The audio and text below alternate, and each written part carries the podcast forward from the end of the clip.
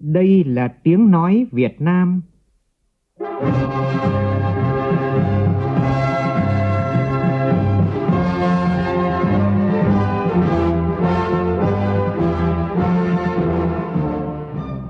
là tiếng nói Việt Nam, phát thanh từ Hà Nội, thủ đô nước Cộng hòa xã hội chủ nghĩa Việt Nam.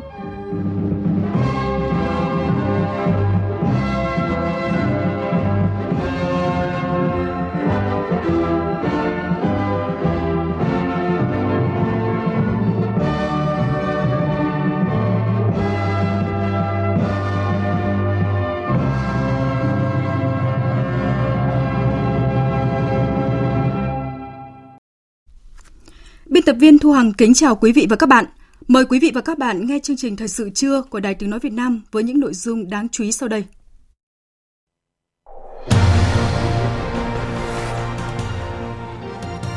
Thủ tướng Chính phủ Nguyễn Xuân Phúc dự lễ kỷ niệm 15 năm Ngày Doanh nhân Việt Nam.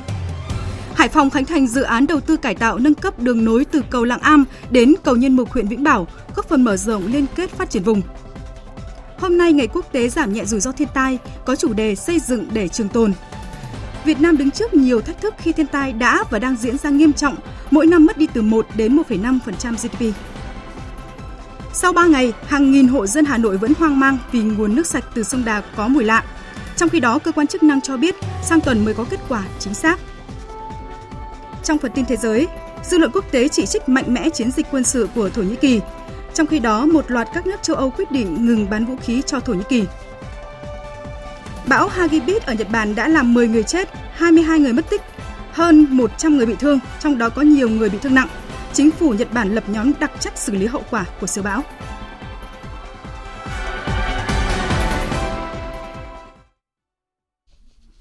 Bây giờ là nội dung chi tiết. Sáng nay tại Hà Nội, Thủ tướng Nguyễn Xuân Phúc dự lễ kỷ niệm 15 năm Ngày Doanh nhân Việt Nam và trao huy hiệu Doanh nhân Việt Nam tiêu biểu năm 2019.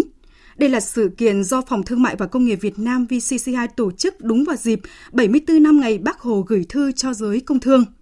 Nhấn mạnh doanh nghiệp, doanh nhân Việt Nam đem lại sự thịnh vượng của quốc gia, Thủ tướng khẳng định Đảng và Nhà nước sẽ tiếp tục thúc đẩy công cuộc cách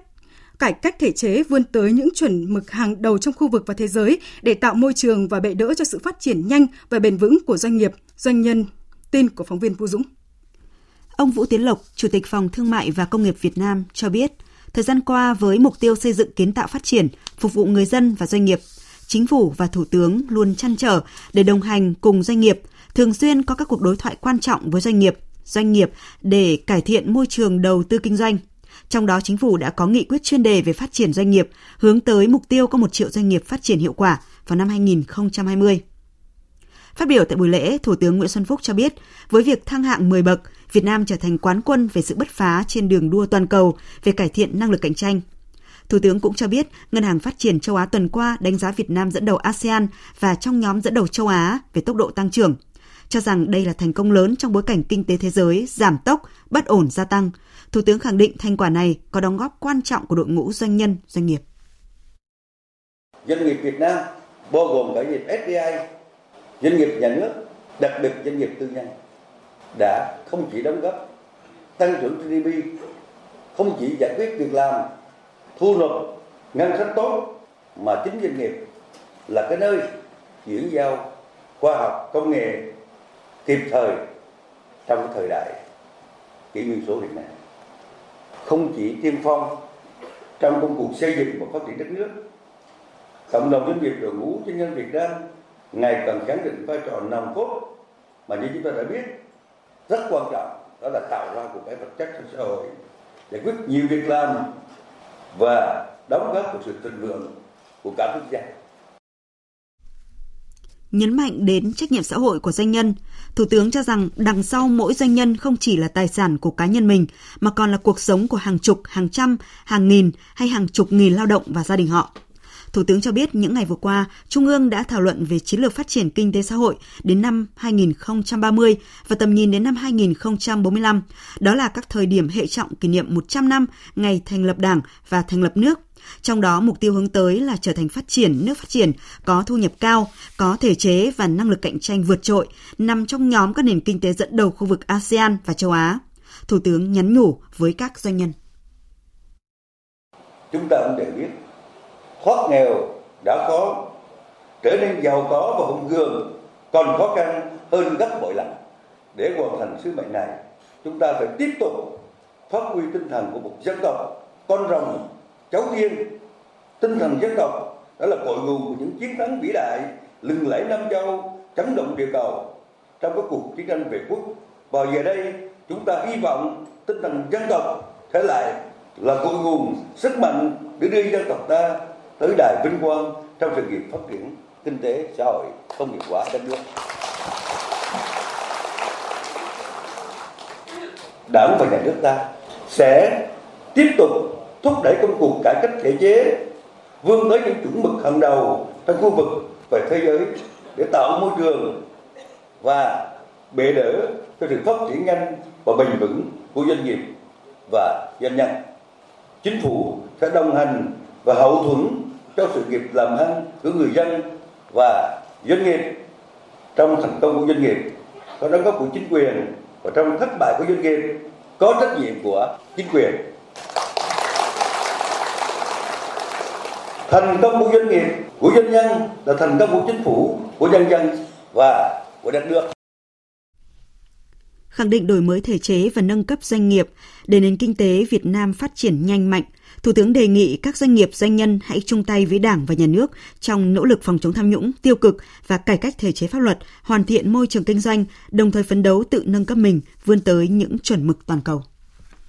Thưa quý vị và các bạn, như khẳng định của Thủ tướng Chính phủ Nguyễn Xuân Phúc trong buổi lễ kỷ niệm 15 năm Ngày Doanh nhân Việt Nam, Đảng và Nhà nước ta đang thúc đẩy cải cách thể chế, vươn tới chuẩn mực hàng đầu trong khu vực và thế giới để tạo môi trường và bệ đỡ cho phát triển nhanh và bền vững của doanh nghiệp doanh nhân. Sự quan tâm, khích lệ động viên kịp thời của lãnh đạo Đảng, Nhà nước và Chính phủ là động lực quan trọng để các doanh nhân tiếp tục phấn đấu cống hiến nhiều hơn cho xã hội. Ghi nhận của phóng viên Thành Trung. 100 doanh nhân Việt Nam tiêu biểu 2019 được nhận cúp Thánh Gióng năm nay là lãnh đạo các doanh nghiệp hàng đầu cả nước như bà Lê Thị Bình, Tổng Giám đốc Tổng Công ty Dược phẩm Tâm Bình, ông Trần Trung Hưng, Tổng Giám đốc Viettel Boss, ông Đỗ Quang Hiển, Chủ tịch Hội đồng Quản trị, Tổng Giám đốc Tập đoàn TNT, ông Nghiêm Xuân Thành, Chủ tịch Hội đồng Quản trị Ngân hàng Vietcombank, bà Nguyễn Thị Nga, Chủ tịch Hội đồng Quản trị Tập đoàn BRG, vân vân. Đây là giải thưởng danh giá nhằm tôn vinh các lãnh đạo doanh nghiệp có thành tích xuất sắc trong sản xuất kinh doanh, nỗ lực đổi mới sáng tạo trong quá trình phát triển doanh nghiệp, tích cực tham gia vào công tác xã hội, đóng góp cho nền kinh tế của đất nước và nâng cao đời sống của người lao động trong suốt 3 năm từ năm 2016 đến 2018. Bà Lê Thị Bình, Tổng Giám đốc Tổng Công ty Dược phẩm Tâm Bình, người được vinh danh tại giải thưởng lần này, chia sẻ. À, khi mà được nhận à, cái giải mà 100 doanh nhân Việt Nam tiêu biểu thì tôi cảm thấy rất là, rất là tự hào bởi vì đây là một cái sự ghi nhận của Đảng và Nhà nước đối với cộng đồng doanh nghiệp chúng tôi và cũng là động lực để chúng tôi tiếp tục cố gắng vượt lên nữa để mà vượt qua những cái giai đoạn khó khăn như thế này. Nhất là trong cái buổi hội nhập như thế này thì bản thân chúng tôi ừ, phải đáp ứng được các cái yêu cầu ngày càng cao của xã hội. Thứ nhất là phải dùng công nghệ để mà thay thế dần con người vừa là đảm bảo được chất lượng, vừa là nâng cao được hiệu suất lao động và giảm được giá thành. Tiến sĩ Vũ Tiến Lộc, Chủ tịch Phòng Thương mại và Công nghiệp Việt Nam VCCI cho biết, hơn 30 năm qua, lứa doanh nhân đã thực hiện tốt vai trò của mình. Tuy nhiên, những thành quả đó mới chỉ là bước đầu. Trong sự phát triển của đất nước hôm nay, nhiều thử thách đang ở phía trước, nhưng trong bất cứ hoàn cảnh nào, cộng đồng doanh nghiệp luôn chia sẻ những khó khăn với chính phủ, sẵn sàng đối diện và nỗ lực vượt qua thách thức để phát triển đi lên, đóng góp tích cực vào sự phát triển chung của đất nước. Ông Vũ Tiến Lộc nói: Trong cái thời buổi hội nhập toàn cầu và với trợ trợ giúp của thương mại điện tử hiện nay, khái niệm to nhỏ không phải là quan trọng nhất, mà quan trọng nhất chính là cái chất lượng của doanh nghiệp, cái chất lượng của sản phẩm dịch vụ và cái khả năng phát triển bền vững của nó. Hãy tập trung vào chăm lo về cái trình độ quản trị và năng lực cạnh tranh. Và đó chính là cái giấy thông hành tốt nhất để chúng ta vào thị trường thế giới. Tại lễ tôn vinh 63 nông dân xuất sắc năm 2019, do Trung ương Hội Nông dân Việt Nam phối hợp với Ban tuyên giáo Trung ương, Bộ Nông nghiệp và Phát triển Nông thôn, Bộ Công Thương tổ chức tối qua tại Hà Nội, Ủy viên Bộ Chính trị, trưởng Ban dân vận Trung ương Trương Thị Mai đề nghị các cấp ủy chính quyền và hệ thống chính trị cần tiếp tục đồng hành mạnh hơn với nông dân, tạo điều kiện để nông dân tham gia và thụ hưởng thành quả của công cuộc công nghiệp hóa, hiện đại hóa và hội nhập quốc tế của đất nước. Phản ánh của phóng viên Minh Long. Là năm thứ bảy liên tiếp, chương trình tôn vinh và trao tặng danh hiệu nông dân Việt Nam được thực hiện, thu hút sự quan tâm của hàng triệu hội viên nông dân trong cả nước hưởng tham gia Đây không chỉ là niềm tự hào của nông dân mà còn là nguồn động viên nông dân thi đua sản xuất kinh doanh giỏi, giúp nhau làm giàu và giảm nghèo bền vững. Đồng thời còn là động lực giúp nông dân tự tin khi tham gia sân chơi toàn cầu. Để phong trào nông dân sản xuất kinh doanh giỏi ngày càng phát triển, xuất hiện nhiều gương nông dân sáng tạo, tiếp tục cống hiến trong lao động sản xuất. Bà Trương Thị Mai cho rằng, Hội nông dân các cấp phải thực sự là người đại diện bảo vệ quyền, lợi ích hợp pháp của hội viên nông dân, góp phần chuyển dịch cơ cấu kinh tế nông thôn, mang lại lợi ích thiết thực cho nông dân. Trưởng ban dân vận Trung ương Trương Thị Mai đề nghị các cấp ủy chính quyền và hệ thống chính trị cần tiếp tục đồng hành mạnh hơn với nông dân, tạo điều kiện để nông dân tiếp cận được tiến bộ khoa học kỹ thuật, phát triển các mô hình hợp tác, nhân rộng các điển hình sản xuất kinh doanh, cổ vũ nông dân phát huy sáng kiến, tổ chức cho nông nghiệp kết nối với công nghiệp chế biến, thị trường xuất khẩu, chuỗi giá trị. Hội nông dân các cấp tiếp tục đổi mới nội dung phương thức hoạt động, đảm bảo thực chất vai trò đại diện cho quyền lợi ích hợp pháp chính đáng của hội viên của nông dân là cầu nối quan trọng giữa đảng, nhà nước với nông dân, củng cố và tăng cường niềm tin của nông dân đối với đảng.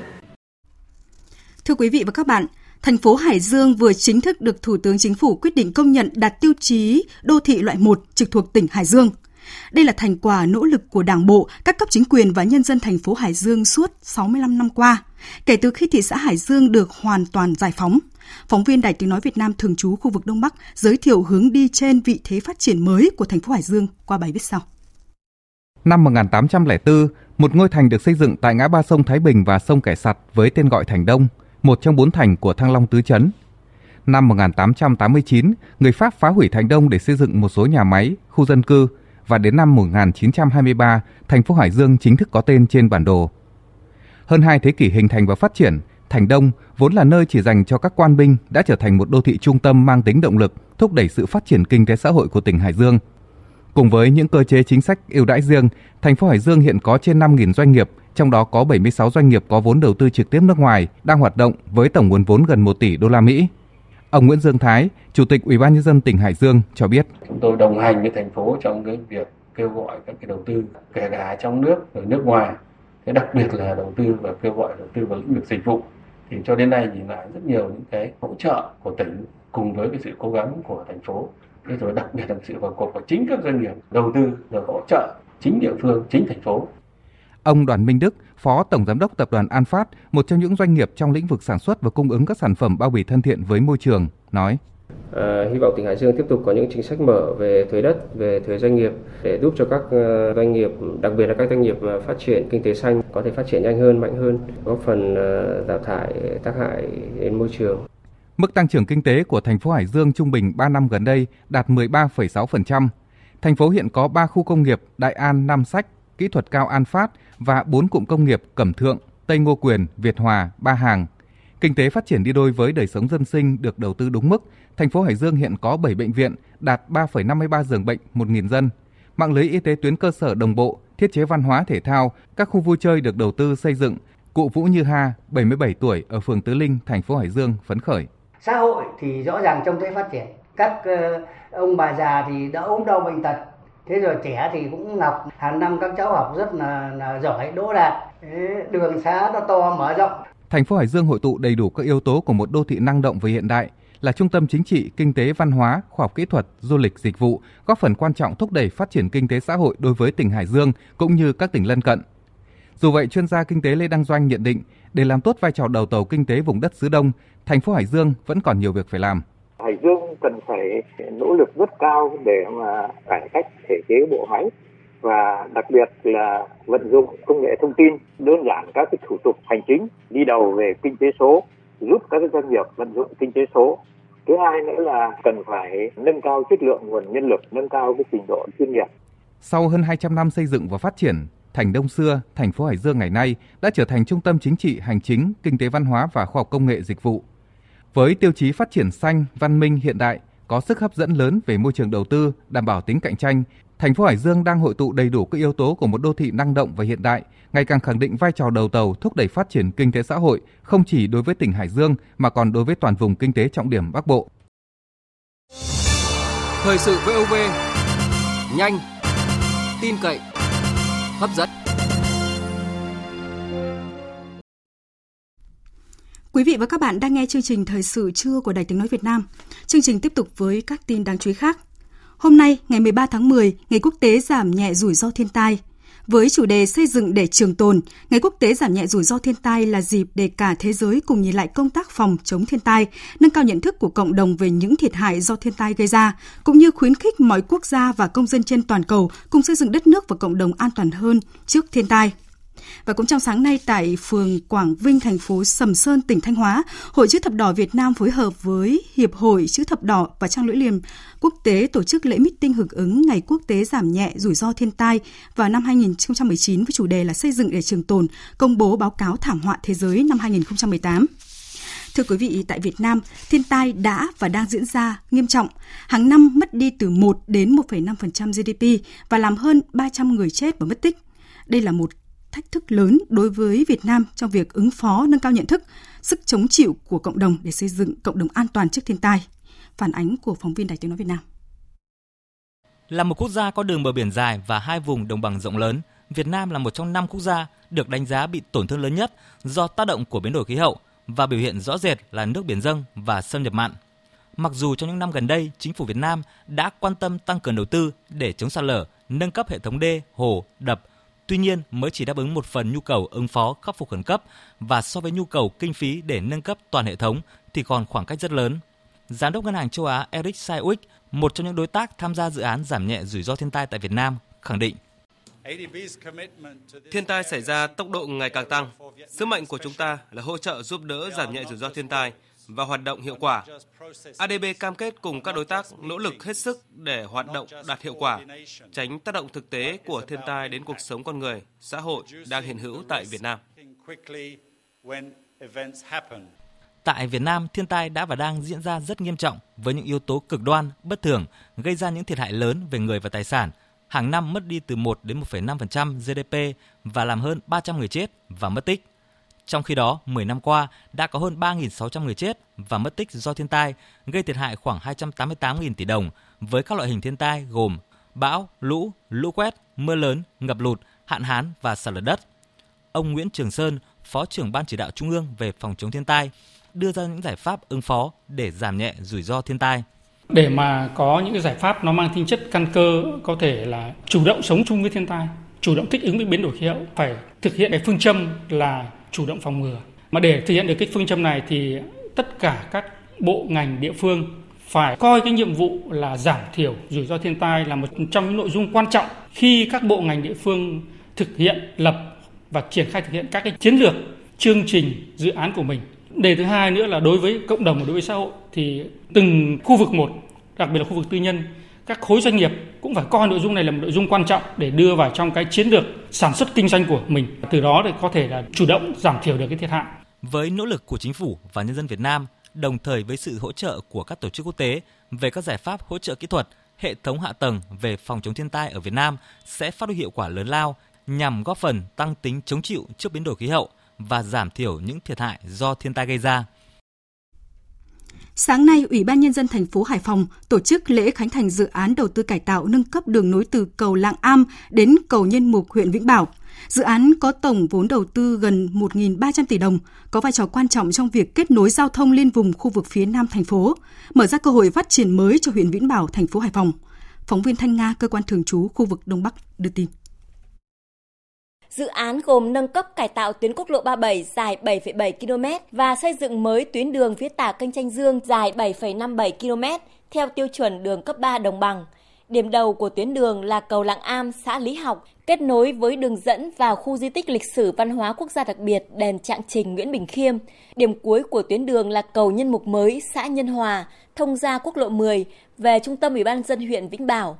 Tại lễ khánh thành dự án, ông Nguyễn Văn Tùng, Chủ tịch Ủy ban nhân dân thành phố Hải Phòng cho biết, thực hiện nghị quyết số 45 của Bộ Chính trị về xây dựng và phát triển thành phố Hải Phòng đến năm 2030, tầm nhìn đến năm 2045. Tới đây, thành phố sẽ tiếp tục đầu tư triển khai nhiều dự án hạ tầng quan trọng, trong đó có cầu Dinh, cầu Quang Thanh kết nối với tỉnh Hải Dương, cầu Lại Xuân, cầu Rừng kết nối với tỉnh Quảng Ninh. Tuyến đường nối từ cầu Lạng Am đến cầu Nhân Mục Khánh Thành ngày hôm nay là tuyến đường mới và đẹp nhất huyện Vĩnh Bảo nhất là công trình giao thông quan trọng ở cửa ngõ phía nam của thành phố. giúp nâng cao hiệu quả khai thác tuyến đường quốc lộ 37 và quốc lộ 10.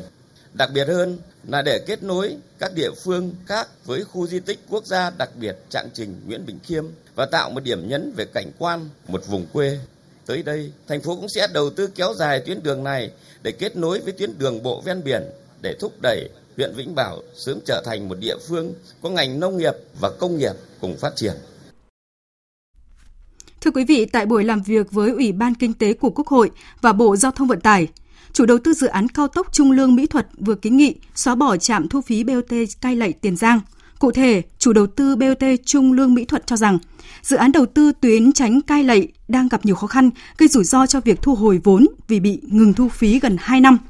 Chủ đầu tư BOT Trung Lương Mỹ Thuận đề xuất Ủy ban Kinh tế kiến nghị chính phủ chỉ đạo tỉnh Tiền Giang thống nhất với Bộ Giao thông Vận tải và nhà đầu tư chấp nhận chủ trương xóa bỏ trạm BOT Cai Lậy.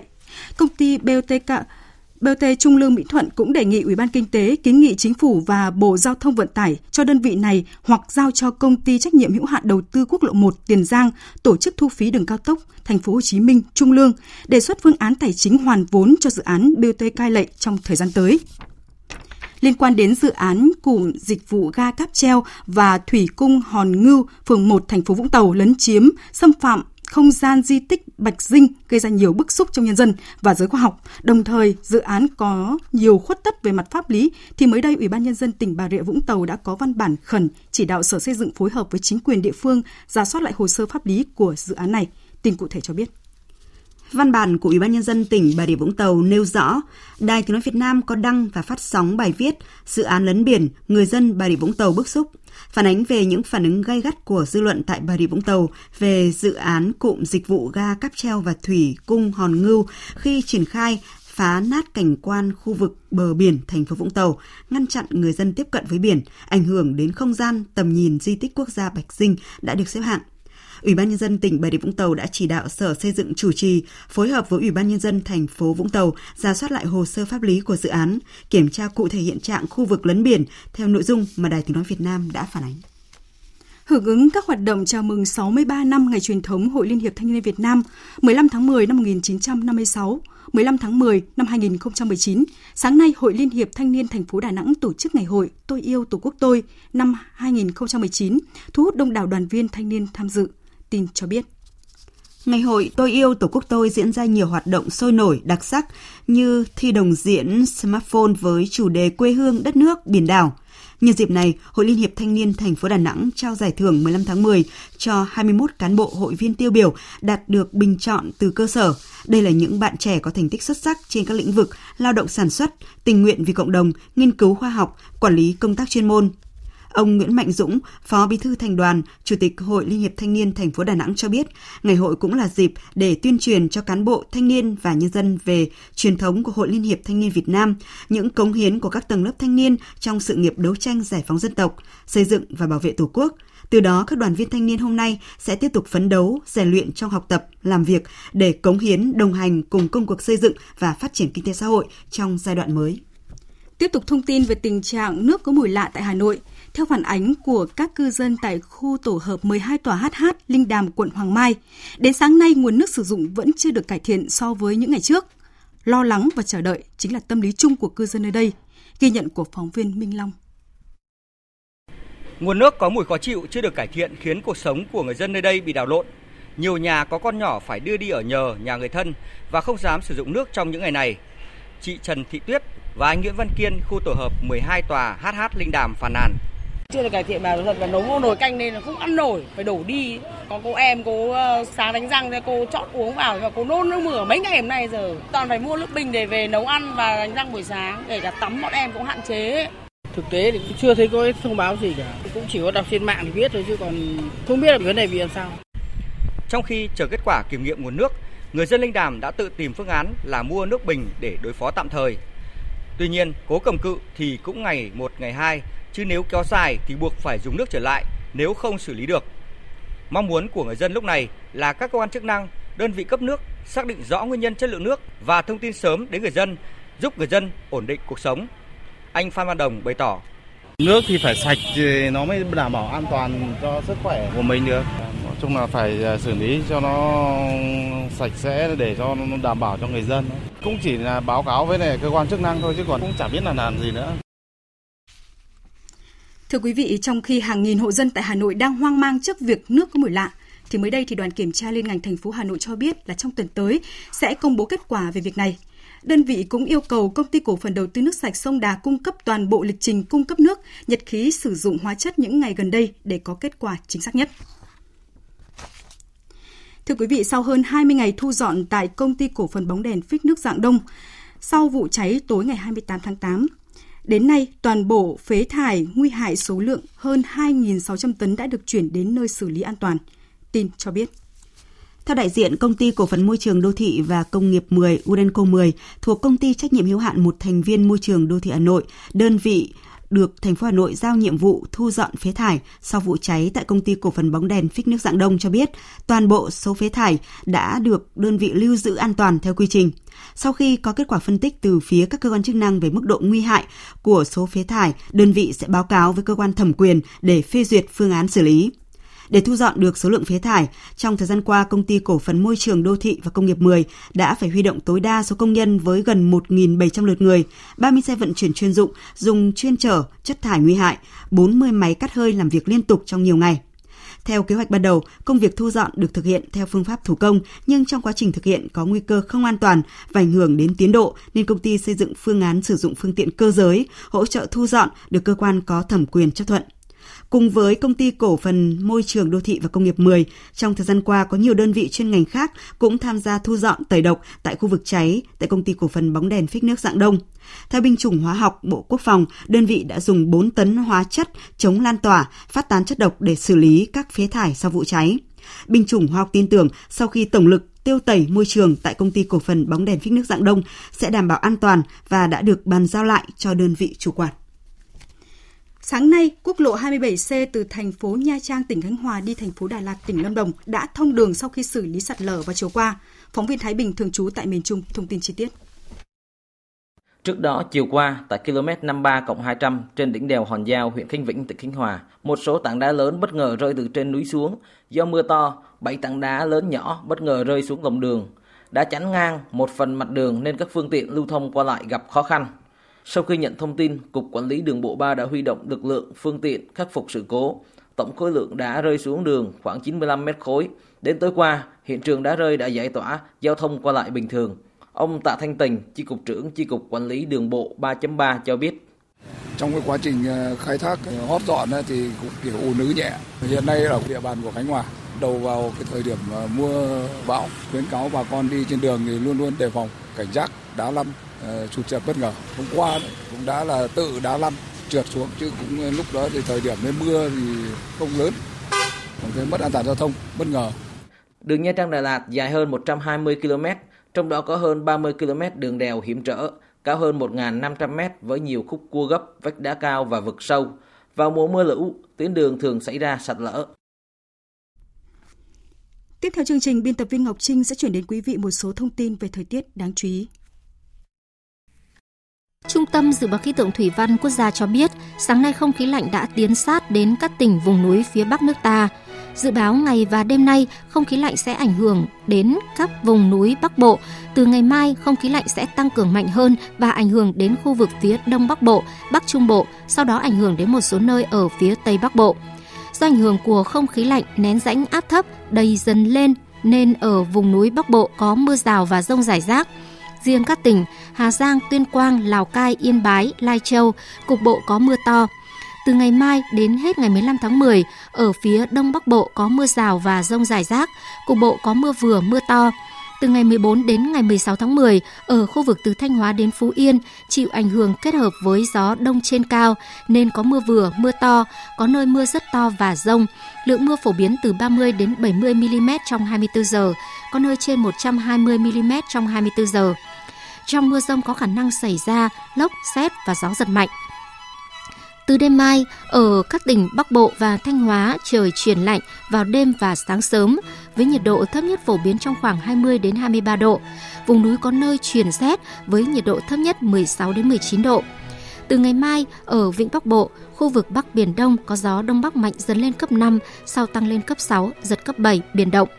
Thời tiết Hà Nội từ ngày 14 đến ngày 16 tháng 10 có mưa rào và rải rác có rông. Đêm và sáng sớm trời chuyển lạnh với nhiệt độ thấp nhất phổ biến trong khoảng 20 đến 23 độ. Trong mưa rông có khả năng xảy ra lốc, xét và gió giật mạnh. Chương trình thời sự trưa tiếp tục với phần tin thế giới. Tình hình chiến sự tại khu vực Đông Bắc Syria tiếp tục thu hút sự quan tâm đặc biệt của dư luận quốc tế. Những lời chỉ trích lên án vẫn liên tiếp được đưa ra nhằm vào Thổ Nhĩ Kỳ. Các nước châu Âu cũng đã bắt đầu hành động đáp trả, trong khi các quốc gia Ả Rập cũng đã xem xét mọi khả năng đối phó. Tổng hợp của biên Việt tập viên Đình Nam. Theo thông tin mới nhất từ Bộ Quốc phòng Thổ Nhĩ Kỳ, chiến dịch mùa xuân hòa bình tại Đông Bắc Syria đang diễn ra một cách thuận lợi và việc kiểm soát được thị trấn biên giới chiến lược Ras Al Ain từ tay lực lượng người quốc là bước tiến triển cụ thể đầu tiên. Phản ứng trước thông tin này, người quốc Syria hôm qua đã lên tiếng bác bỏ, khẳng định sự phản kháng vẫn đang diễn ra quyết liệt ở mọi nơi. Tuy nhiên, chiến dịch của Thổ Nhĩ Kỳ đã giúp tổ chức khủng bố nhà nước Hồi giáo IS tự xưng bắt đầu hồi sinh thực sự. Phát biểu trên truyền hình, Redur Salin, một quan chức cấp cao thuộc lực lượng vũ trang người quốc Syria cho biết, Hành động xâm lược của Thổ Nhĩ Kỳ không chỉ còn là mối đe dọa sự hồi sinh của tổ chức khủng bố IS. Thực tế, nó đã kích hoạt sự hồi sinh này tại các khu vực Kamisli, Hasaka và nhiều khu vực khác. Hiện tại, chúng tôi đang phải chiến đấu trên cả hai mặt trận. Một là cuộc chiến chống IS với việc duy trì hợp tác với Liên quân quốc tế do Mỹ đứng đầu. Mặt trận còn lại là cuộc chiến chống lại sự xâm lược của Thổ Nhĩ Kỳ. Đại diện người quốc cũng kêu gọi Mỹ và các nước đồng minh nhanh chóng hành động bảo vệ lực lượng này trước các hành động xâm lược của Thổ Nhĩ Kỳ bằng cách thiết lập vùng cấm bay tại khu vực biên giới. Những ngày qua, dư luận quốc tế không ngừng đưa ra các lời chỉ trích mạnh mẽ nhất đối với chiến dịch quân sự của Thổ Nhĩ Kỳ. Hôm qua, Ngoại trưởng các nước thành viên Liên đoàn Ả Rập đã tổ chức họp khẩn tại thủ đô Cairo, Ai Cập.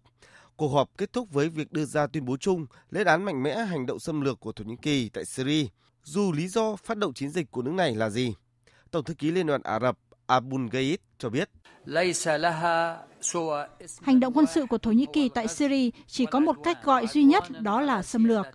Đây là một sự xâm lấn lãnh thổ của một quốc gia Ả Rập, xâm phạm nghiêm trọng quyền chủ quyền. Hành động xâm lược này cần bị lên án và thế giới không thể làm ngơ. Bất kể Thổ Nhĩ Kỳ viện dẫn lý do như thế nào, thì hành động xâm lược vẫn mãi là xâm lược. Đó là hành động bất hợp pháp, vi phạm các quy tắc quốc tế, không ai ủng hộ và cần bị lên án. Dự kiến các nước Ả Rập sẽ xem xét khả năng đưa ra các biện pháp đối phó, đáp trả Thổ Nhĩ Kỳ, bao gồm việc hạ mức quan hệ ngoại giao, chấm dứt hợp tác quân sự, kinh tế, văn hóa và du lịch với Thổ Nhĩ Kỳ.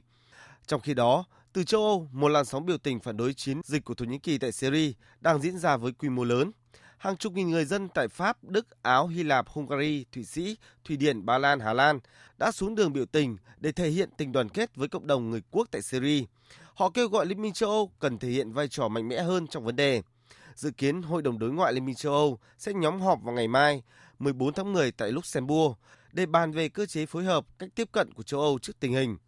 Đến nay, một loạt các nước châu Âu như Phần Lan, Na Uy đã quyết định ngừng bán vũ khí cho Thổ Nhĩ Kỳ như một hành động phản đối. Mới nhất ngày hôm qua, chính phủ các nước Pháp, Đức cũng đã dừng cấp phép và đình chỉ mọi kế hoạch xuất khẩu các khí tài quân sự cho Thổ Nhĩ Kỳ với lo ngại các trang thiết bị này có thể được sử dụng cho cuộc chiến. Về phía Nga, nước bảo trợ cho quân chính phủ Syria, Tổng thống Nga Vladimir Putin hôm nay khẳng định cần phải xóa bỏ sự hiện diện của các lực lượng quân sự nước ngoài tại Syria. Tổng thống Putin cho rằng ông đã nhấn mạnh điều này nhiều lần với các đối tác như Iran, Thổ Nhĩ Kỳ và cả Mỹ rằng lãnh thổ Syria không cần có bóng dáng của lực lượng quân đội nước ngoài và sự toàn vẹn lãnh thổ của Syria cần phải được tôn trọng. Tổng thống Putin cũng khẳng định Nga sẵn sàng rút lực lượng nếu bị yêu cầu. Thưa quý vị, hôm nay hàng triệu cử tri Ba Lan đi bỏ phiếu bầu 460 nghị sĩ Hạ viện và 100 nghị sĩ Thượng viện cho nhiệm kỳ 4 năm sắp tới. Đây là cuộc tổng tuyển cử được mong chờ để xác định định hướng của Ba Lan trong thời gian tới, sau những gì mà Đảng Pháp luật và Công lý cầm quyền đã làm trong 4 năm qua. Phóng viên Hữu Bình theo dõi khu vực Trung Âu đưa tin. Cuộc bầu cử quốc hội lần này là cuộc đua của một số đảng hay nhóm đảng chính để có ghế tại quốc hội, bao gồm Đảng Pháp luật và Công lý đang cầm quyền, Liên minh Công dân đối lập, Liên minh cánh tả Levica, Liên minh Liên đoàn cánh hữu hay nhóm Đảng Nhân dân Ba Lan và Đảng Kukis 15. Tuy nhiên, với chiến dịch vận động bầu cử tập trung vào các cam kết tăng phúc lợi xã hội, miễn giảm thuế cho doanh nghiệp, bảo vệ giá trị gia đình truyền thống, Đảng pháp luật và công lý gần như không có đối thủ để giành thắng lợi lần thứ hai liên tiếp trong cuộc bầu cử lần này. Các cuộc thăm dò dư luận trước bầu cử đều cho thấy Đảng Pháp luật và Công lý nhận được sự ủng hộ của trên 40% số người được hỏi, nhiều gần gấp đôi tỷ lệ ủng hộ đối thủ ở vị trí thứ hai là Liên minh Công dân đối lập. Với tỷ lệ ủng hộ cao như vậy, dự đoán cơ hội Đảng Pháp luật và Công lý một lần nữa sẽ chiếm đa số ghế tại Quốc hội là khá cao, nhưng họ khó có khả năng đạt được siêu đa số ghế tại Quốc hội để có thể thay đổi hiến pháp do sự cạnh tranh của một số đối thủ khác. Theo các nhà phân tích, một sự thắng lợi vang dội của đảng cầm quyền trong cuộc bầu cử quốc hội lần thứ hai liên tiếp sẽ cho phép họ tiếp tục thực hiện kế hoạch cải cách cấp tiến và tranh cãi với giới lãnh đạo châu Âu có thể sẽ còn kéo dài. Sau khi kết thúc chuyến thăm Ấn Độ, Chủ tịch Trung Quốc Tập Cận Bình trở thành nguyên thủ đầu tiên của Trung Quốc trong hơn 20 năm qua đến thăm Nepal. Tại Nepal, Chủ tịch Tập Cận Bình dự kiến sẽ ký các thỏa thuận về hạ tầng, kết nối hành lang xuyên Himalaya và một hiệp định dẫn độ là chương trình nghị sự trong các cuộc hội đàm chính thức giữa Chủ tịch Trung Quốc Tập Cận Bình và lãnh đạo cao cấp Nepal diễn ra hôm nay. Hai bên cũng sẽ ký văn bản ghi nhớ về xây dựng tuyến đường sắt giữa Kathmandu, Nepal và Thairum, Tây Tạng. Cuộc chiến thương mại giữa Mỹ Trung đang đứng trước cơ hội được khép lại khi hai bên mới đạt được thỏa thuận thương mại một phần, giải quyết được khá nhiều khác biệt lớn. Và tại vòng đàm phán vừa kết thúc tại Mỹ, hôm qua, Tổng thống Mỹ Donald Trump khẳng định đây là một thỏa thuận sẽ mang lại nhiều lợi ích cho nước Mỹ, là thỏa thuận tuyệt nhất và lớn nhất của người Mỹ nói riêng. Tổng hợp của biên tập viên Đài tiếng nói Việt Nam.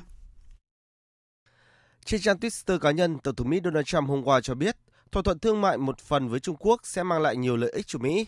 Cụ thể là khả năng nối lại việc xuất khẩu máy bay của hãng Boeing sang thị trường Trung Quốc trị giá lên tới 20 tỷ đô la, cùng hàng tỷ đô la hàng nông sản của Mỹ. Nhà lãnh đạo Mỹ khẳng định, thỏa thuận mà tôi vừa đạt được với Trung Quốc cho tới nay là thỏa thuận tuyệt vời nhất, lớn nhất từng được thực hiện cho những người nông dân Mỹ vĩ đại của chúng ta trong lịch sử đất nước.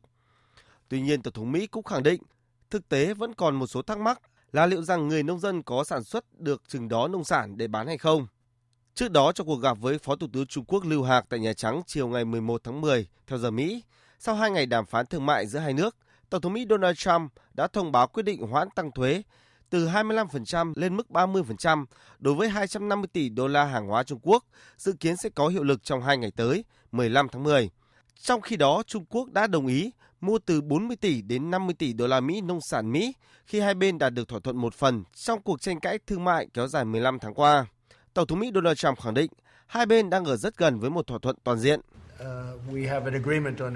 Chúng tôi đã đạt được thỏa thuận về sở hữu trí tuệ, dịch vụ tài chính, ngân hàng. Chúng tôi rất hài lòng với những gì chúng tôi đã đạt được và tôi nghĩ Trung Quốc sẽ rất hạnh phúc vì họ sắp được phục vụ tốt bởi các công ty Mỹ. Ngoài ra, thỏa thuận về việc mua nông sản là rất lớn với người dân Mỹ. Tuy nhiên, đó mới chỉ là một phần trong số các vấn đề thương mại gai góc giữa hai bên được giải quyết. Chính phủ Mỹ thừa nhận vẫn còn nhiều vấn đề đáng bàn nữa trong các cuộc đàm phán sắp tới. Hiện tại chính quyền Mỹ cũng chưa đưa ra quyết định thay đổi kế hoạch áp thuế bổ sung đối với 160 tỷ đô la Mỹ hàng hóa Trung Quốc vào ngày 15 tháng 12 tới. Ả Rập Xê Út sẵn sàng hỗ trợ tàu chở dầu bị hư hại của Iran tại Biển Đỏ, song cho biết tàu này vẫn tiếp tục di chuyển và tắt hệ thống phát tín hiệu trước khi Riyadh có thể trợ giúp. Ả Rập Xê Út khẳng định nước này luôn nỗ lực vì an ninh và an toàn hàng hải cũng như đảm bảo luật pháp quốc tế. Trong một tuyên bố, Iran khẳng định quyết tâm làm rõ vụ tấn công nhằm vào tàu chở dầu. Theo thư ký Hội đồng Bảo an Quốc gia tối cao Ali Samkhani, ở thời điểm hiện tại vẫn chưa có kết luận về thủ phạm đứng đằng sau vụ tấn công mà ông cho là tấn công bằng tên lửa nhằm vào tàu nước này. Cho đến trưa nay, bão Hagibis đã tiến ra phía đông Nhật Bản nhằm hướng Thái Bình Dương. Dự báo trong chiều tối nay, tuy bão không đổ bộ vào Hokkaido, nhưng khu vực phía bắc của Nhật Bản sẽ có mưa to. Phóng viên Bùi Hùng thường trú tại Nhật Bản đưa tin. Trong một báo cáo do tránh văn phòng nội các Nhật Bản, ông Yoshihide Suga trình bày sáng nay 13 tháng 10, đến thời điểm 10 giờ sáng đã có 376.000 hộ gia đình bị ngắt điện, 14.000 hộ gia đình bị ngập sâu trong nước do bão Hagibis tại hơn 22 địa phương bão đi qua. Theo một thống kê khác, cơn bão đã làm 10 người chết, 22 người mất tích, hơn 100 người bị thương, trong đó có nhiều người bị thương nặng. Chính phủ Nhật Bản lo ngại con số này vẫn tiếp tục tăng. Một số nơi ở tỉnh Saitama có hàng trăm người dân bị cô lập do ngập lụt. Chính phủ Nhật Bản cũng đang tích cực xử lý hậu quả sau bão. Sáng nay, Thủ tướng Abe Shinzo đã mở cuộc họp nội các quyết định thành lập Ban phòng chống thiên tai khẩn cấp và yêu cầu ban này phải nỗ lực hết sức trong công tác cứu nạn, cứu trợ. Thủ tướng nhấn mạnh rằng sinh mệnh của mỗi con người là hết sức quý giá, do đó cần phải ứng cứu kịp thời khi có nguy hiểm. Chính phủ cũng đã phái cử các đội cứu trợ hỗ trợ thông tin đến các khu vực như Nagano, Fukushima, nơi bị thiệt hại nặng nề do bão. Theo đó, đã có 27.000 người là cảnh sát, nhân viên phòng chống hỏa hoạn, lực lượng cảnh sát biển đã được phái đến 22 địa phương có bão đổ bộ. Trong khi đó, Bộ trưởng Phòng vệ Nhật Bản Taro Kono đã thông báo rằng cuộc trình diễn tàu tự vệ ờ, của lực lượng phòng vệ Nhật Bản dự kiến tổ chức vào ngày mai 14 tháng 10 sẽ bị hủy bỏ. Theo Tổng cục Khí tượng Nhật Bản, bão Hagibis sẽ di chuyển ra biển vào sáng nay. Tuy nhiên, hiện tượng lốc xoáy và mưa lớn vẫn có khả năng xảy ra. Người dân cần lưu ý hiện tượng lở đất, mực nước của hệ thống sông lên cao và gây ra hậu quả khó lường. Quý vị và các bạn đang nghe chương trình Thời sự trưa của Đài Tiếng Nói Việt Nam. Phần tiếp theo mời quý vị và các bạn nghe biên tập viên Đài Tiếng Nói Việt Nam điểm một số sự kiện quốc tế đáng chú ý trong tuần.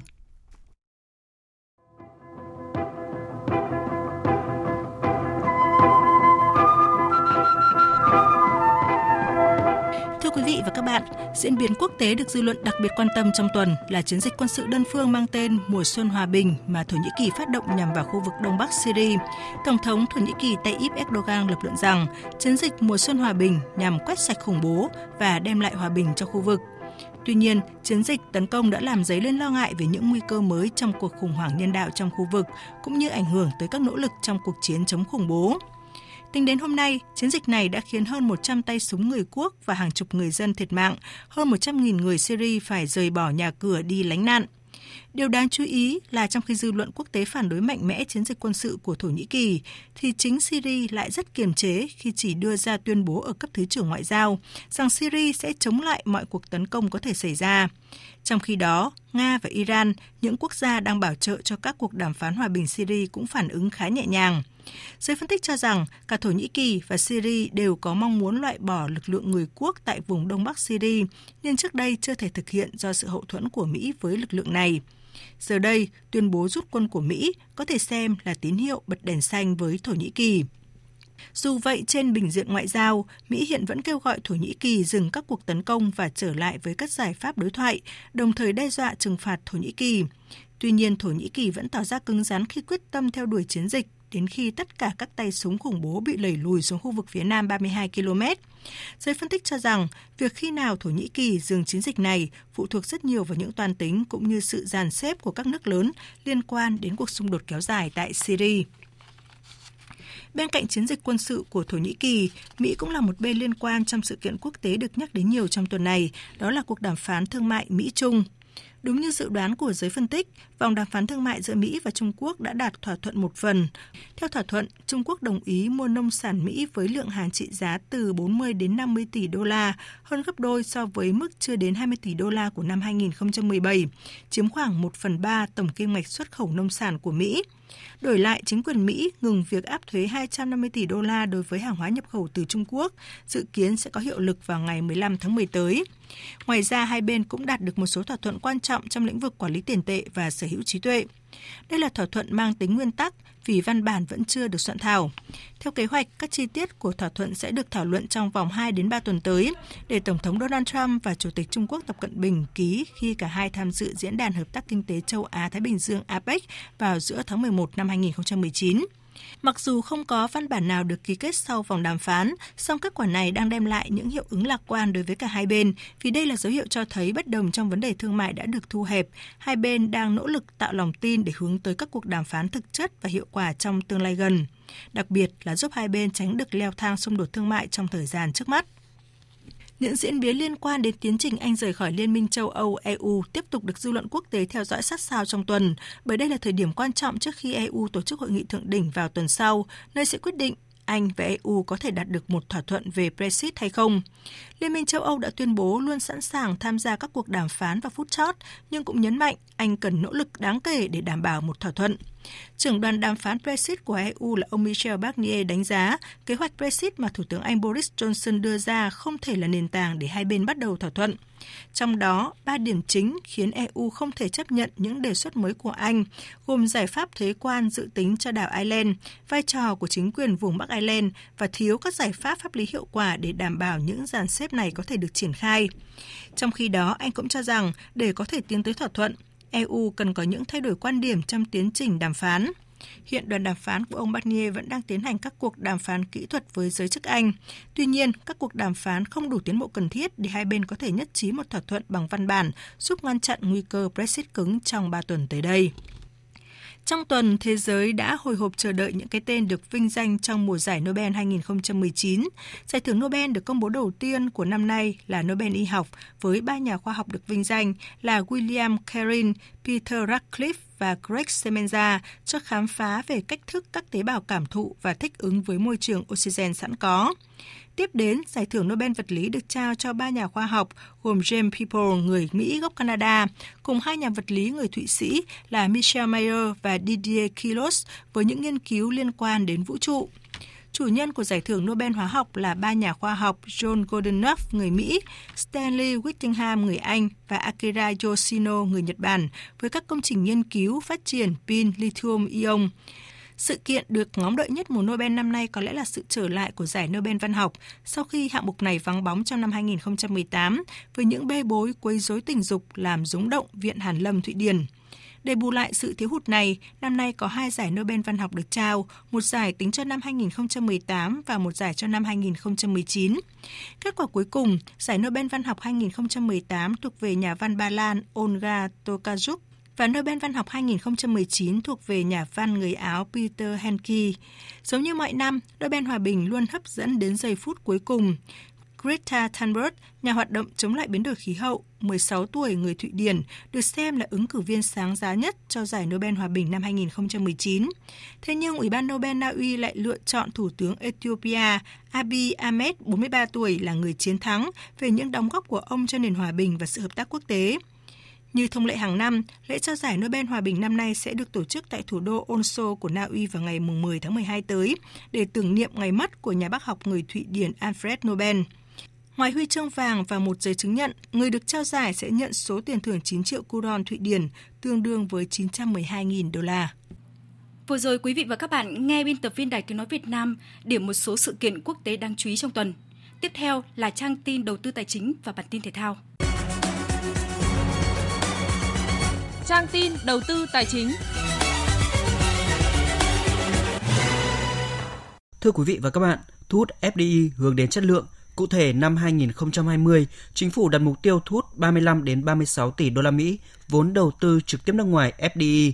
Đây cũng là nội dung được các đại biểu quan tâm khi thảo luận về dự kiến kế hoạch phát triển kinh tế xã hội năm 2020 tại hội nghị lần thứ 11 Ban chấp hành Trung ương Đảng khóa 12. Theo tiến sĩ Trần Anh Tuấn, Ủy viên Ủy ban Kinh tế của Quốc hội, tăng thu hút FDI rất quan trọng, nhưng quan trọng hơn là chất lượng FDI. Hiệp hội Bất động sản Thành phố Hồ Chí Minh nhận định nhu cầu nhà ở cho người có thu nhập thấp hiện nay rất cao, có khoảng 476.000 hộ chưa có nhà ở hoặc đang sống chung với người thân, chiếm gần 1 phần tư tổng số hộ gia đình. Hầu hết các đối tượng này đều có nhu cầu mua nhà ở thương mại vừa túi tiền, loại căn hộ từ 1 đến 2 phòng ngủ, giá bán khoảng trên dưới 1 tỷ đồng một căn, hoặc thuê mua nhà ở xã hội trả góp 15 năm hoặc thuê nhà giá rẻ. Toàn nền kinh tế đang vay mượn các ngân hàng 7,85 triệu tỷ đồng là thông tin mới nhất tại hội nghị kết nối ngân hàng doanh nghiệp vùng kinh tế trọng điểm Bắc Bộ. Theo vụ tiến dụng, 9 tháng vừa qua, Ngân hàng Nhà nước đã điều hành đồng bộ và linh hoạt các công cụ chính sách tiền tệ để ổn định thị trường tiền tệ, tỷ giá, ngoại tệ và kiểm soát lạm phát luôn duy trì ở mức thấp hơn mục tiêu do Quốc hội đề ra là khoảng 4%, góp phần ổn định kinh tế vĩ mô, Ngân hàng Nhà nước cũng xây dựng định hướng tăng trưởng tín dụng hàng năm có sự điều chỉnh theo thực tế, đi đôi với nâng cao chất lượng tín dụng. Thưa quý vị và các bạn, còn trên thị trường chứng khoán, các cổ phiếu ngành tài chính cũng tăng khá tốt, có thể kể tới như HCM, STB, VCB. Nhóm bất động sản xây dựng cũng giao dịch tích cực hơn, với một số mã tăng như CTD, HBC, SGS, NLG. Thanh khoản thị trường tiếp tục duy trì ở mức khá với giá trị khớp lệnh ba sàn đạt 3.200 tỷ đồng. Kết thúc phiên giao dịch cuối tuần thì VN Index lên mức 991 điểm, HNX Index tăng lên 105 điểm và Upcom Index thì lên mức 56,88 điểm. Đầu tư tài chính biến cơ hội thành hiện thực. Đầu tư tài chính biến cơ hội thành hiện thực. Thưa quý vị và các bạn, một thông tin vui đối với Hải Phòng là Thủ tướng Chính phủ vừa phê duyệt chủ trương đầu tư dự án đầu tư xây dựng các bến container số 3 và số 4 thuộc cảng cửa ngõ quốc tế Hải Phòng. Đây chính là cơ sở để thúc đẩy kết nối vận tải, khai thác lợi thế cảng biển, góp phần phát triển kinh tế xã hội. Phóng viên Hà Nho phỏng vấn ông Cao Trung Ngoan, quyền giám đốc công ty cổ phần cảng Hải Phòng về nội dung này. Mời quý vị và các bạn cùng nghe.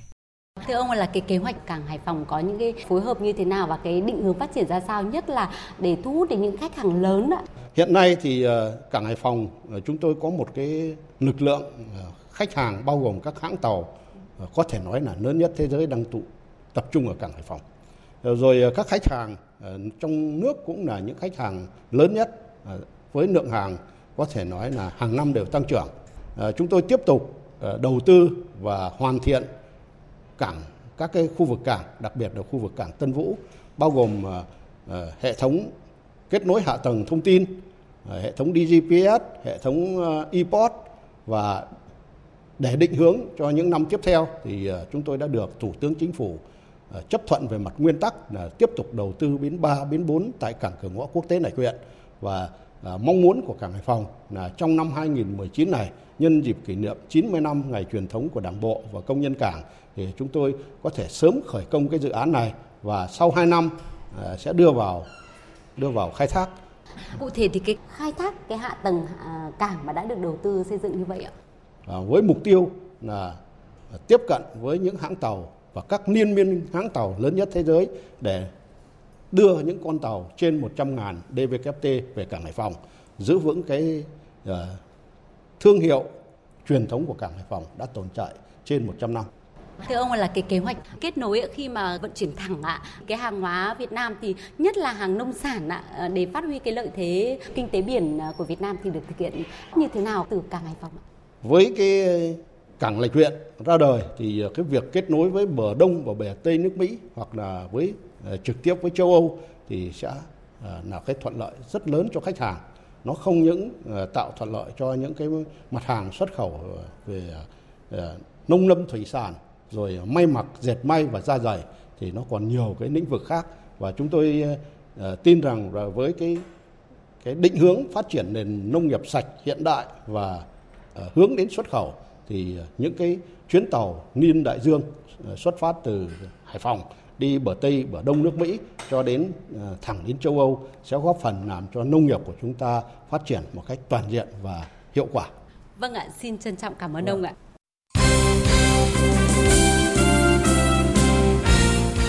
Thưa quý vị và các bạn, chiều hôm qua 12 tháng 10, đội tuyển Việt Nam đã có buổi tập đầu tiên tại Bali, Indonesia để chuẩn bị cho trận gặp đội chủ nhà tại bảng G vòng loại thứ hai World Cup 2022, khu vực châu Á sẽ diễn ra vào chiều 15 tháng 10 tới. Tuyển Việt Nam đang đạt phong độ cao tại vòng loại World Cup 2022 khu vực châu Á với trận giao quân hòa không đều trên sân Thái Lan và đánh bại Malaysia 1-0 ở sân Mỹ Đình. Một chiến thắng trước Indonesia vào ngày 15 tháng 10 sẽ giúp thầy trò huấn luyện viên Park Hang-seo bứt phá trong cuộc đua ở bảng G. Tuy nhiên, thủ quân Bùi Tiến Dũng cho rằng không nên đánh giá thấp Indonesia dù đối thủ này đã thua cả 3 trận. Anh em đánh giá Indo là một đối thủ rất là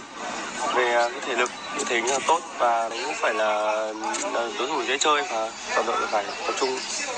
thì khi mà đội bóng nào mà thi được thi đấu ở sân nhà đấy là một cái lợi thế rất là lớn và khi mình mà đến làm khách thì mình phải cố gắng ờ, thật nhiều và tập trung tối đa.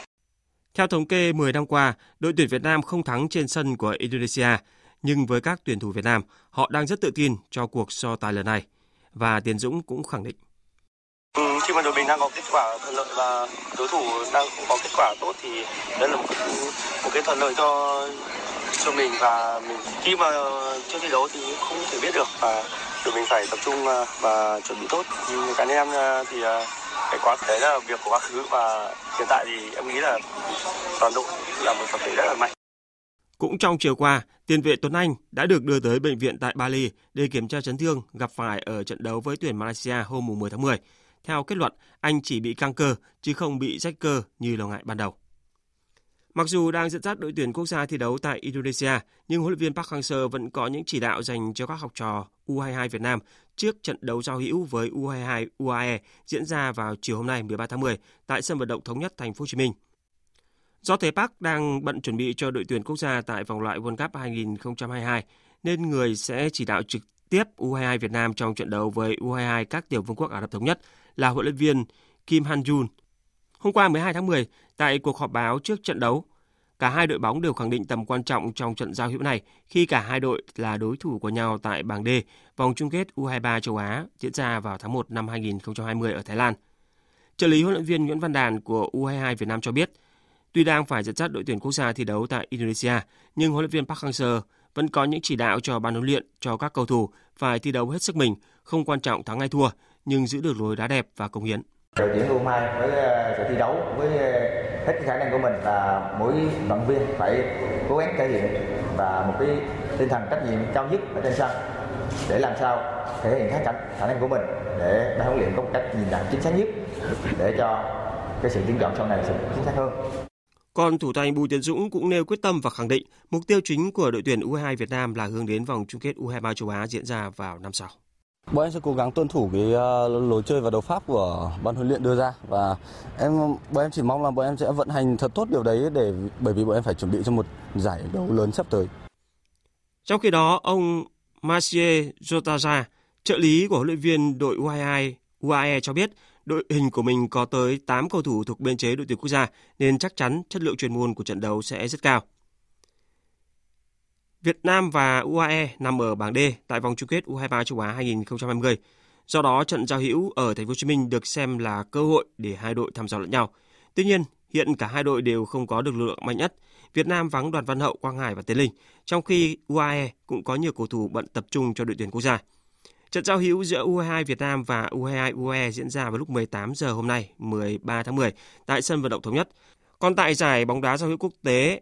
GSB Bangkok Cup 2019, đội tuyển U19 Việt Nam đã giành ngôi Á quân sau khi để thua U19 Hàn Quốc. Trước một đối thủ mạnh, huấn luyện viên Chu Xie chủ động cho U19 Việt Nam chơi phòng ngự phản công. Tuy nhiên với sức mạnh vượt trội, U19 Hàn Quốc đã có bàn mở tỷ số vào phút thứ 31. Có bàn thắng trước, các cầu thủ Hàn Quốc chơi tự tin và đến phút thứ 41, U19 Hàn Quốc đã có bàn thắng nhân đôi cách biệt. Sau giờ nghỉ, U19 Việt Nam gây sức ép lên khung thành U19 Hàn Quốc và sự nỗ lực của các học trò huấn luyện viên Chuche đã được đền đáp khi Huỳnh Công đến ghi bàn thắng danh dự ở phút bù giờ. Thua chung cuộc 1-2, U19 Việt Nam kết thúc giải quốc tế với ngôi Á quân. Trong khi đó, U19 Thái Lan lại để thua 0-1 trước U19 Uzbekistan và chấp nhận xếp cuối tại giải đấu này. Hôm nay 13 tháng 10, tuyển U19 Việt Nam sẽ trở về nước để tiếp tục tập luyện hướng tới mục tiêu chính là cuộc đua tại bảng G, vòng loại U19 châu Á 2020 diễn ra từ mùng 6 tháng 11 cho đến mùng 10 tháng 11 tại thành phố Hồ Chí Minh. Dự báo thời tiết Bắc Bộ và khu vực Hà Nội có mây, có mưa rào và rông vài nơi, riêng vùng núi chiều có mưa rào và rông rải rác, cục bộ có mưa vừa, mưa to, gió nhẹ. Trong cơn rông có khả năng xảy ra lốc, xét và gió giật mạnh, nhiệt độ từ 29 đến 32 độ.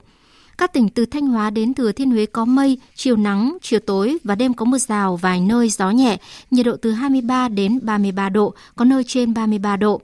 Các tỉnh ven biển từ Đà Nẵng đến Bình Thuận có mây, chiều nắng, chiều tối và đêm có mưa rào và rông vài nơi gió nhẹ, nhiệt độ từ 23 đến 33 độ, có nơi trên 33 độ. Tây Nguyên và Nam Bộ có mây, chiều nắng, chiều tối và đêm có mưa rào và rông vài nơi gió nhẹ, nhiệt độ từ 19 đến 32 độ, có nơi trên 32 độ. Tiếp theo là dự báo thời tiết biển. Vịnh Bắc Bộ, vùng biển từ Quảng Trị đến Quảng Ngãi không mưa, từ gần sáng và ngày mai có mưa rào và rông rải rác, tầm nhìn xa trên 10 km, giảm xuống từ 4 đến 10 km trong mưa, gió nhẹ. Từ chiều tối, gió Đông Bắc mạnh lên cấp 4. Trong cơn rông có khả năng xảy ra lốc xoáy và gió giật mạnh. Vùng biển từ Bình Định đến Ninh Thuận, vùng biển từ Bình Thuận đến Cà Mau và từ Cà Mau đến Kiên Giang bao gồm cả Phú Quốc, có mưa rào và rông vài nơi, tầm nhìn xa trên 10 km, gió đông cấp 4 Khu vực Bắc và Nam Biển Đông có mưa rào và rông vài nơi. Riêng phía Bắc, từ gần sáng và ngày mai có mưa rào và rông rải rác. Tầm nhìn xa trên 10 km, giảm xuống từ 4 đến 10 km trong mưa. Gió Đông Bắc cấp 4, cấp 5. Riêng vùng biển phía Đông Bắc, từ đêm nay có lúc cấp 6, giật cấp 7, cấp 8, biển động. Trong cơn rông có khả năng xảy ra lốc xoáy. Khu vực giữa Biển Đông không mưa, tầm nhìn xa trên 10 km, gió Đông Bắc cấp 3, cấp 4. Khu vực quần đảo Hoàng Sa thuộc thành phố Đà Nẵng, Trường Sa tỉnh Khánh Hòa và Vịnh Thái Lan có mưa rào và rông rải rác. Tầm nhìn xa trên 10 km, giảm xuống từ 4 đến 10 km trong mưa, gió nhẹ. Trong cơn rông có khả năng xảy ra lốc xoáy và gió giật mạnh. Những thông tin vừa rồi đã kết thúc chương trình Thời sự trưa của Đài Tiếng Nói Việt Nam. Chương trình do các biên tập viên Thu Hằng, Nguyễn Hằng, Lan Anh thực hiện với sự tham gia của kỹ thuật viên Hồng Vân, chịu trách nhiệm nội dung Nguyễn Thủy Vân. Cảm ơn quý vị đã quan tâm theo dõi. Xin kính chào và hẹn gặp lại quý vị.